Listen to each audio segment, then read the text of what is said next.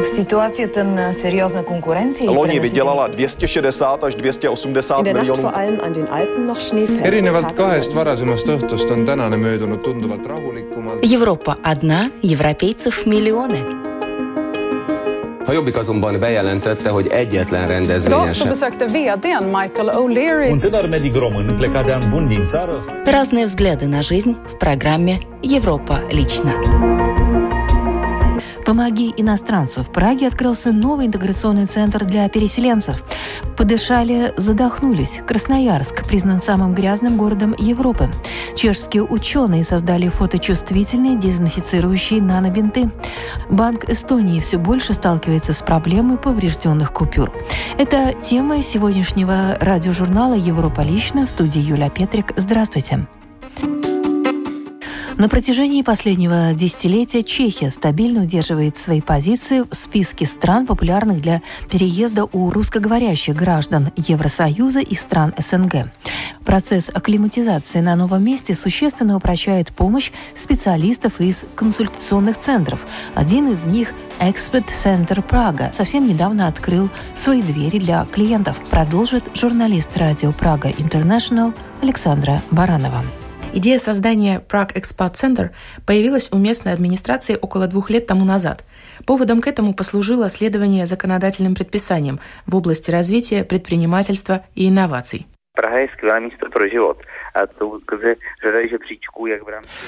– отличное место для жизни. Это подтверждает ряд исследований как с точки зрения удовлетворенности граждан условиями для жизни, так и с точки зрения безопасности.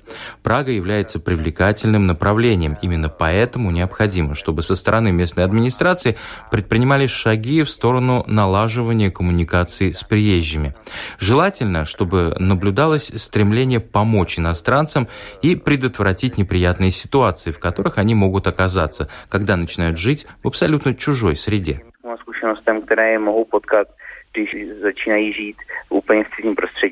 Полагает руководитель Prague Expat Center Ян Добровский. Все интеграционные чешские центры, по его словам, взаимосвязаны между собой и работают, не дублируя, а дополняя друг друга и объединяя свои усилия.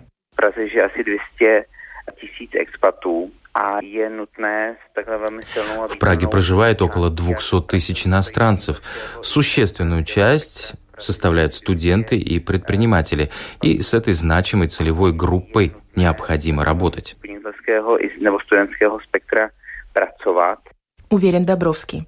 Начиная с 2001 года численность иностранцев, проживающих в Чешской Республике, неуклонно растет. По данным портала «Инфоцизинцы», к концу 2017 года на территории страны насчитывалось более полумиллиона иностранных граждан, причем 53,7% из них имели вид на жительство. По последним данным Чешского статистического управления, к концу 2018 года в Чехии проживало почти 567 тысяч иностранцев, включая тех, кому по тем или иным причинам было предоставлено убежище, причем около половины из них имело вид на жительство. Преобладающее большинство – украинцы, словаки и вьетнамцы. За ними следуют немцы, русские и поляки. По последним данным 2019 года население Чешской Республики составляло 10 миллионов 650 тысяч человек. Среди основных причин для переезда в Чехию специалисты называют личные причины, а также трудоустройство и обучение в вузах. В zásadě jde o běžné lidské potřeby, které vychází z osobního života.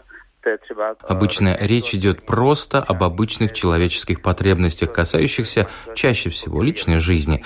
Вопросы касательно воссоединения супругов или родственников, сложности с декретным отпуском, эти вопросы звучат чаще всего. Следующими по, скажем так, популярности являются рабочие вопросы. Как те, что касаются виз, так и те, что связаны, скажем, с получением разрешения на индивидуальное предпринимательство. Таким образом, наш центр решает вопросы в обеих сферах жизни мигрантов, как в рабочей, так и в личной. Экспат-центр покрывает обе части pracovní život, так и den osobní. Сообщает Ян Добровский. По словам сотрудницы другого пражского консультационного центра, Центра по интеграции иностранцев, Барбары Маховой, клиенты все чаще обращаются к ним за консультацией по поводу оформления рабочей карты. По-чешски это называется «zaměstnanecká karta». Вопросом, вызывающим немало проблем, является также продление разрешения на пребывание в стране. Однако в этом случае достаточно внимательно подойти к вопросу сбора всех документов, которые запрашивает от иностранца Министерство иностранных дел, и строго укладываться в сроки подачи документов, полагает Махова. Как правило, специалисты интеграционных центров не занимаются решением сложных юридических вопросов. Мы стараемся перенаправлять клиентов к соответствующим специалистам. В недра юриспруденции мы не углубляемся, так как правило, это очень сложные ситуации. Наш центр начал работу с базовой комплектацией услуг для приезжих, но в будущем мы будем расширять их спектр, исходя из запросов клиентов.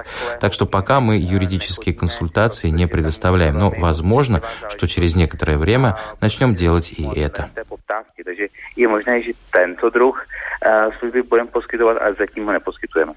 Говорит Добровский. В настоящее время сотрудники Prague Expat Center планируют проведение различных мероприятий образовательного характера, семинаров и мастер-классов, призванных ускорить акклиматизацию начинающих пражан и поддержать тех, кто уже ведет здесь бизнес или учится. Основное внимание будет уделено визовой проблематике. Проводить языковые курсы организаторы пока не планируют, полагая, что на местном рынке образования и так имеется немало предложений. 17 февраля Красноярск занимал первую строчку в списке самых грязных городов планеты по данным портала AirVisual. Город был окутан плотной дымкой, люди жаловались на запах гари.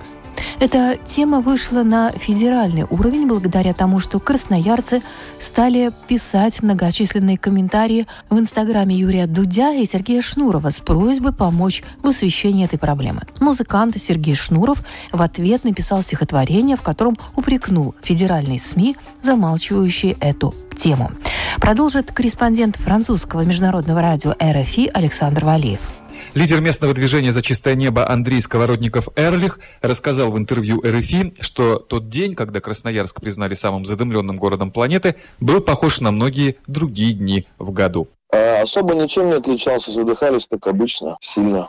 Фактически, может, чуть дымнее, чем обычно, жемчужного неба. Оно, кстати, объявляется далеко не всегда, когда у нас есть сильная задымленность. После приезда Путина и его команды решать проблему в 2018 году просто перестали так часто объявлять даже не сильного задымления его. В дни, когда мы не возглавляем вот один из этих рейтингов, дышать легче фактически не становится.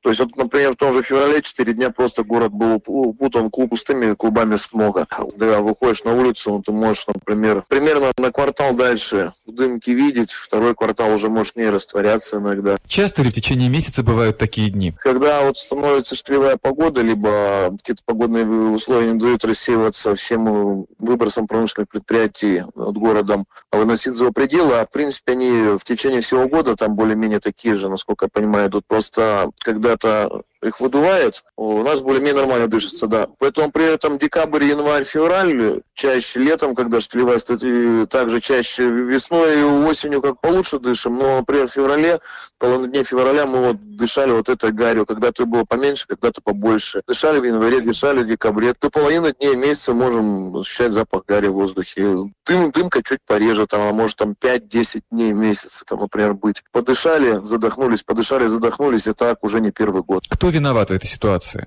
В городе у нас находится Красноярский алюминиевый завод, одно из крупнейших предприятий по выработке алюминия, которое находится прямо в черте города. Рапортуется, конечно, что там самое современное честное сооружение, но жители ближайших там районов просто это как бы не ощущают. В городе 3 ТЭЦ, которые отапливаются достаточно дешевым, его, скажем, низкого качества углем. Кроме этого, ТЭЦ вырабатывают, собственно говоря, еще электричество. То есть они работают круглый год, просто на них зимой ложится еще дополнительная нагрузка в виде выработки тепла.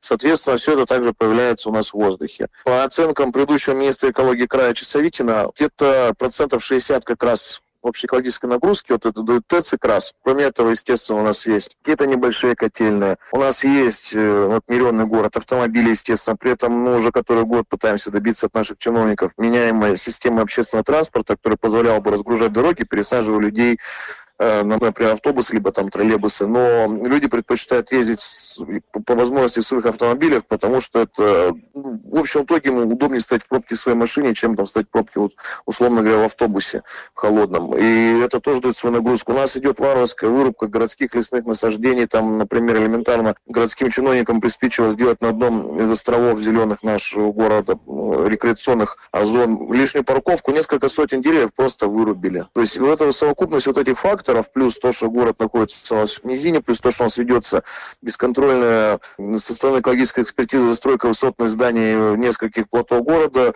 снижает вот эту продуваемость, и в тех районах даже, где раньше дул постоянно ветер, при той же реке Енисей рядом не ощущалось это черное небо, хотя другие районы уже задыхались.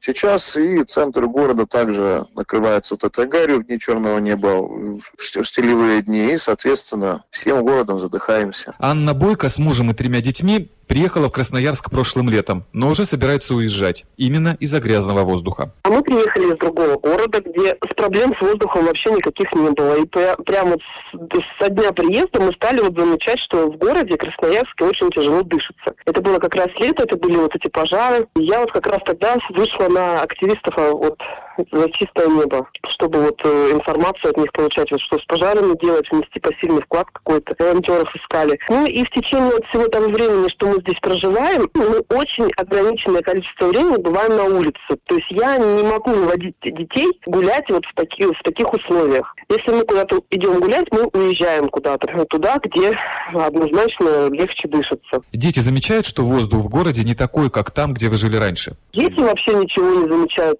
И я вот это тоже заметила по красноярцам, по многим. То есть люди принюхались, и они вот этого не замечают. Вот я замечаю просто вот как мать, да, по здоровью, что они постоянно подкашливают, у нас постоянно вот эти насморки какие-то, у кого-то там слезы постоянно текут вот на улице, да, ну вот рези в глазах. Мы приехали из того места, где нет вообще никакой промышленности такой вот, которая извергается, так скажем, в атмосферу.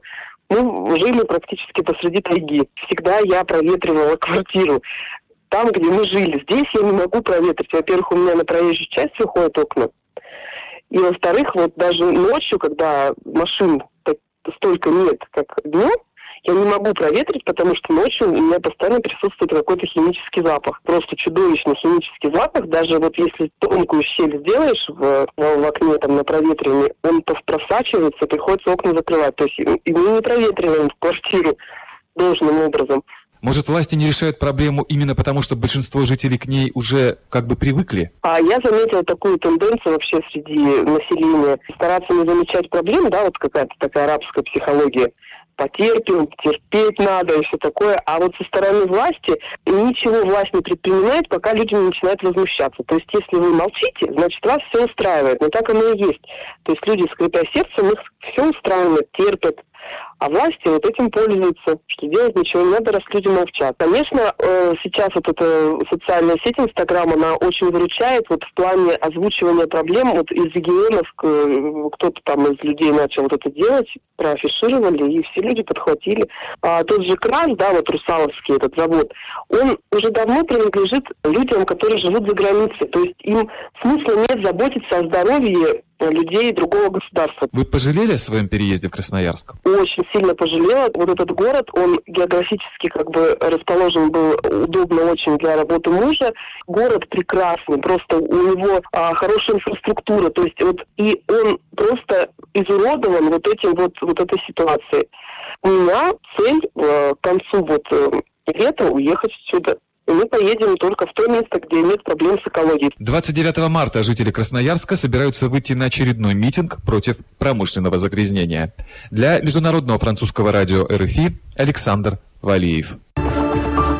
Чешские ученые создали уникальный наноматериал, способный дезинфицировать раны и ожоги. Достаточно направить на повязку луч света. И об этом журналист радио Прага Интернешнл Эва Турочкова. Специальная наноткань LAM-X от английского Light Activated Materials, которая была сегодня представлена командой Ежи Мусингера из природоведческого факультета Карлова университета, содержит специальные красители. Фотосенситизеры, которые по допаду видительным зарением переносят свою эксцитацию. Это фоточувствительные частицы, которые под воздействием видимого светоизлучения в возбужденном состоянии передают свою энергию кислороду. В это время возникает синглетный кислород. Объяснил чешскому радио доцент Мусингера. Эти высокореакционные молекулы кислорода обладают уникальной способностью уничтожать огромную шкалу бактерий и вирусов. Под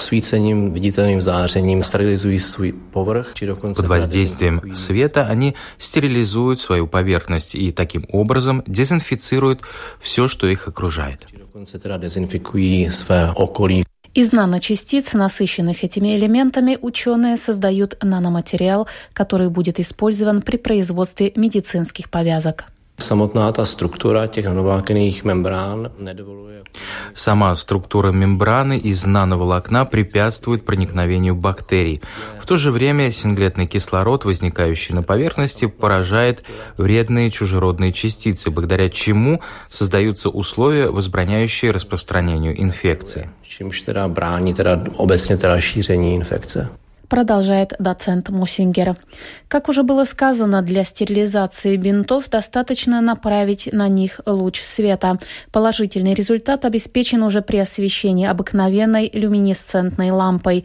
Ученые предполагают, что подобные повязки будут востребованы во время ухода за больными с ожогами и трофическими язвами. Первое клиническое испытание уже состоялось. Наши нановолоконные бинты накладывали на трофические язвы, чтобы воспрепятствовать возникновению вторичной инфекции в месте повреждения кожного покрова. Сообщил глава команды. Компания LEM-X создана совместно дочерними компаниями Карлова университета Charles University Innovation Prague и Института органической химии и биохимии Академии наук Чешской Республики I&I Prague. У нас была возможность сравнить наши разработки с другими проектами, в том числе в Америке, в Сан-Франциско. Действие материалов, которые сейчас создают ученые, основано на одном принципе – выделение активных веществ, то есть серебра, антибиотиков и так далее. Наш концепт абсолютно иной, мы нигде в мире с ним не встречались. Tohle byl úplně jiný koncept, který jsme v podstatě nikde ve světě nepotkali. Сообщил чешскому радио директор I&I Prague Ярамир Заградка. Созданный чешскими учеными обогащенный наноматериал еще пройдет тщательное тестирование. Первый готовый продукт должен появиться на рынке в течение 5 лет.